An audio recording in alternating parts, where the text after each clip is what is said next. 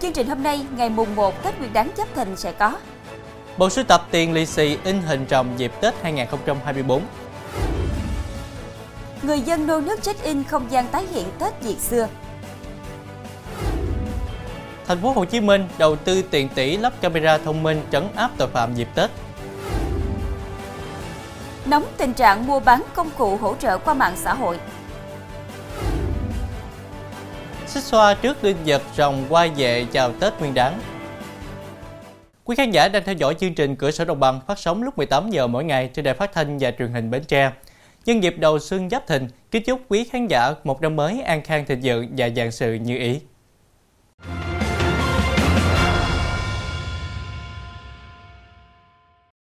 Thưa quý vị, tục lệ mừng tuổi ngày Tết được xem là nét văn hóa đặc trưng không chỉ của người Việt Nam mà còn ở một số nước châu Á. Điều này mang ý nghĩa như lời chúc một năm nhiều may mắn, sức khỏe và sung túc.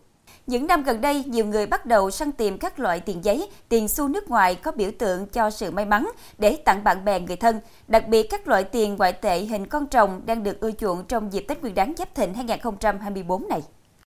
Nhận thấy nhiều người quan tâm đến các loại tiền in hình rồng để mừng tuổi mới, anh Chính Vương, ngụ quận Thanh Xuân, thành phố Hà Nội đã sưu tập các loại tiền in hình rồng khác nhau để phục vụ khách hàng.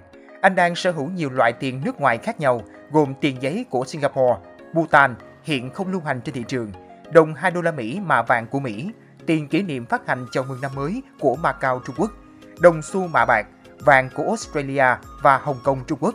Các loại tiền lì xì hình rồng năm nay được chào bán với nhiều mức giá khác nhau.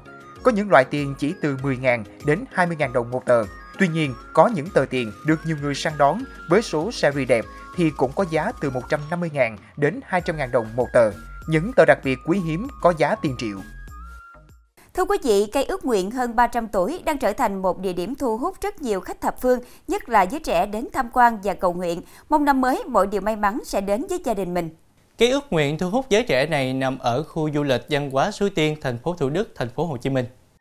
Theo khu du lịch văn hóa Suối Tiên, cây đa hàng trăm năm tuổi này đang được bảo tồn trong bộ sưu tập các loài cây quý hiếm hiện có tại khu vực rừng nguyên sinh của khu du lịch văn hóa Suối Tiên, cây ước nguyện thu hút bởi những dải lụa hồng, đỏ do người dân, du khách tham quan ghi những lời ước nguyện, chủ yếu là về sức khỏe, cầu tình duyên, tạo nên khung cảnh khá bắt mắt.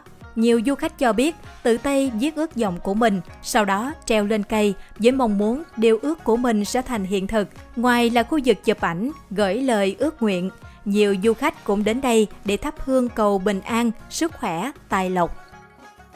Chuyển sang thông tin đáng chú ý khác, với chủ đề Tết Việt xưa và nay, lễ hội Tết Việt năm 2024 ở thành phố Hồ Chí Minh đã thu hút hơn 90.000 lượt du khách trong và ngoài nước đến tham quan trải nghiệm. Đến lễ hội Tết Việt, người dân và du khách ngoài được xem Tết, chơi Tết, du Tết, ăn Tết, còn được đi chợ Tết khi tại đây bố trí gần 100 gian hàng đặc sản ngày Tết của các vùng miền trên cả nước.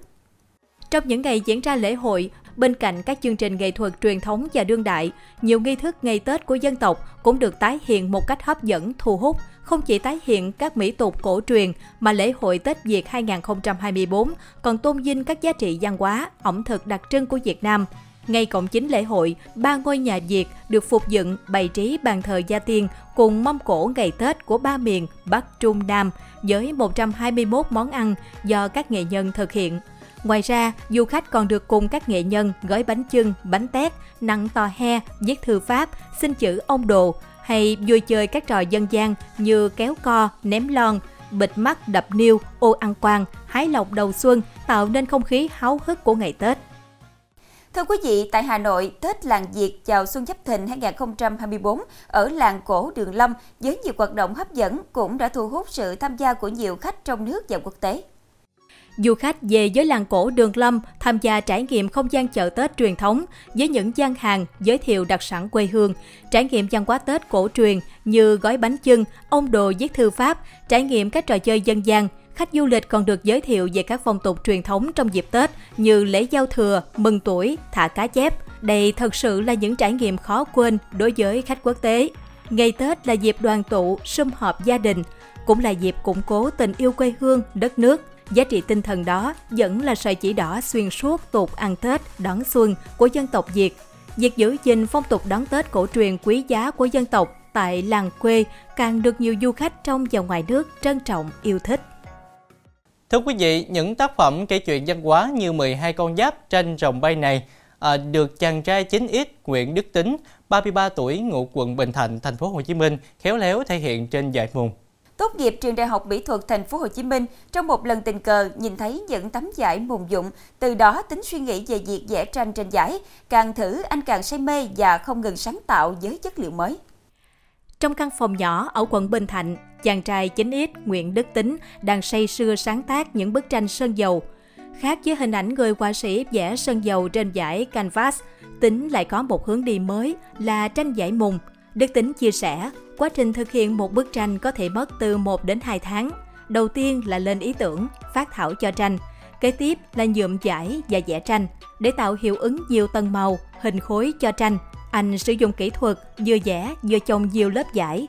Trong thời gian tới, Đức Tính dự định tổ chức một cuộc triển lãm tranh, giới thiệu những tác phẩm của anh đến những nhà sưu tầm, người hứng thú với tranh giải mùng. Trong phần sau của chương trình, Thành phố Hồ Chí Minh đầu tư tiền tỷ lắp camera thông minh trấn áp tội phạm dịp Tết. nóng tình trạng mua bán công cụ hỗ trợ qua mạng xã hội.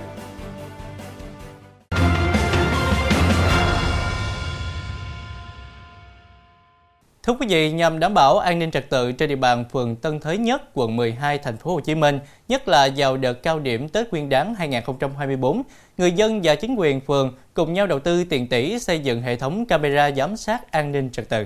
Và người dân trên địa bàn phường Tân Thới Nhất, quận 12 đã rất phấn khởi và an tâm khi mắt thần chính thức hoạt động. Theo đó, trên địa bàn phường đã có hơn 25.000 hộ và 83.792 nhân khẩu. Kéo theo sự gia tăng dân số cũng dẫn đến tình hình mất an ninh trật tự trên địa bàn. Các tệ nạn xã hội và vấn đề quản lý xã hội cũng ngày càng khó khăn. Do đó, hệ thống camera giám sát an ninh trật tự mới đi vào hoạt động là hết sức cần thiết, nhất là dịp Tết, tình hình an ninh trật tự phức tạp. Mô hình camera giám sát an ninh trật tự sẽ nhận diện và phân tích tìm kiếm biển số xe khi phát hiện các đối tượng tội phạm, sau đó sẽ báo động trực tiếp về trung tâm chỉ huy công an phường bằng hình ảnh qua hệ thống chuông. Ngoài ra, hệ thống camera này còn giúp giải quyết các vấn đề lớn chiếm vỉa hè, gây rối trật tự công cộng. Thưa quý vị, những năm gần đây, cơ quan công an đã phát hiện nhiều vụ việc thanh thiếu niên sử dụng chất ma túy. Tại Đắk Lắk, nhiều thủ đoạn lôi kéo dụ dỗ khiến tình trạng sử dụng ma túy đang lan rộng trong giới trẻ, nhất là đồng bào dân tộc thiểu số. Việc người nghiện ma túy đang ngày càng trẻ quá đặt ra không ít thách thức cho công tác phòng chống ma túy cũng như cai nghiện. Mới 17 tuổi, nhưng Tề đã có thâm niên 4 năm sử dụng ma túy đá ngay từ khi còn ngồi trên ghế nhà trường. Chỉ vì lý do đơn giản là bị bạn rủ rê thử cho biết, Tề đã sa chân vào ma túy lúc nào không hay. Bỏ học, lệ thuộc vào ma túy, Tề đã đi vào con đường tội lỗi. Đôi khi ngồi tiền thì trộm cắp vì trong đôi ông nhà, lúc hết đôi ông nhà rồi là ra ngoài ăn trộm cắp người ta Ma túy cũng đã dần len lỏi vào các buôn làng dân tộc thiểu số tại Đắk Lắk. Những thanh niên đang độ tuổi lao động là nhân lực chính trong các gia đình bỗng chốc trở thành người nghiện, từ bỏ gia đình, vợ con. Từ 17 tuổi, A đã sử dụng ma túy. Từ một chàng trai ê đê, chăm chỉ lao động, A đã trở thành người mệt mỏi, thiếu sức lực, cai nghiện rồi tái nghiện. 2018 thì vô đây một khóa cuối 29 về về xong lại thấy anh em bạn bè nó rủ đây chơi bời mình cũng chơi không chơi thời gian lại vô đây lại thắt cơn giải độc là rồi máy thấy hối hận một thời gian sau mình về chắc bỏ kiếm công việc ổn định để làm Cơ sở điều trị cai nghiện ma túy tỉnh Đắk Lắk hiện đang quản lý, điều trị, cai nghiện, phục hồi sức khỏe cho gần 600 học viên, trong đó chiếm khoảng 70% là thanh thiếu niên. Độ tuổi của người sử dụng ma túy ngày càng trẻ hóa, đa số đều sử dụng ma túy tổng hợp. Bây giờ cái đối tượng sử dụng ma túy bây giờ là những cái cái loại ma túy tổng hợp mới, nó có nhiều chất mới. Tuy nhiên nhiều khi cái phác đồ điều trị của mình nó cũng chưa đáp ứng được với lại cái cái việc học viên nó nghiện ma túy như hiện nay. Hiện nay, ngày càng xuất hiện nhiều loại ma túy tổng hợp mới, đa dạng, núp bóng dưới dạng thực phẩm, đồ uống, thuốc lá điện tử, gây kích thích, ảo giác, hoang tưởng, ảnh hưởng rất lớn đến hệ thần kinh. Như tại cơ sở điều trị cai nghiện ma túy tỉnh Đắk Lắk, 70% học viên sử dụng ma túy tổng hợp bị loạn thần, ảo giác, gây nhiều khó khăn cho công tác quản lý, giáo dục, điều trị cai nghiện. Đối với người sử dụng cùng lúc nhiều loại ma túy thì việc phục hồi lại càng khó khăn hơn.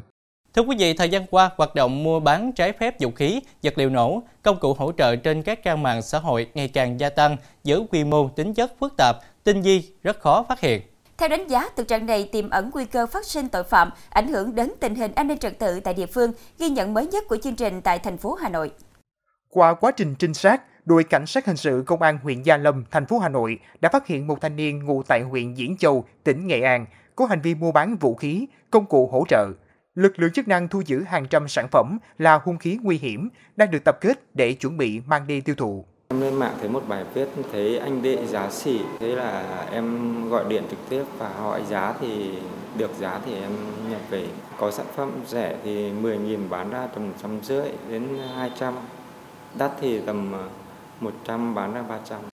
Trên mạng xã hội không khó để tìm kiếm các trang mạng chào bán công khai vũ khí, công cụ hỗ trợ.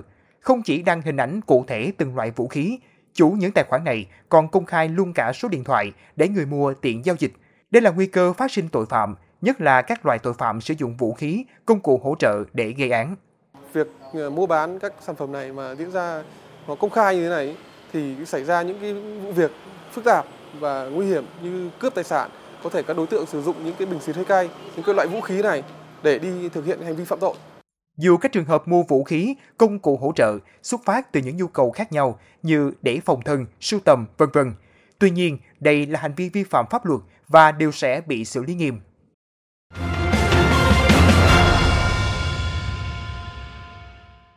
Thưa quý vị, cứ mỗi dịp Tết đến xuân về, các xưởng nghề chế tác linh vật lại tấp nập khẩn trương để trình làng nhiều sản phẩm linh vật độc đáo phục vụ thị trường.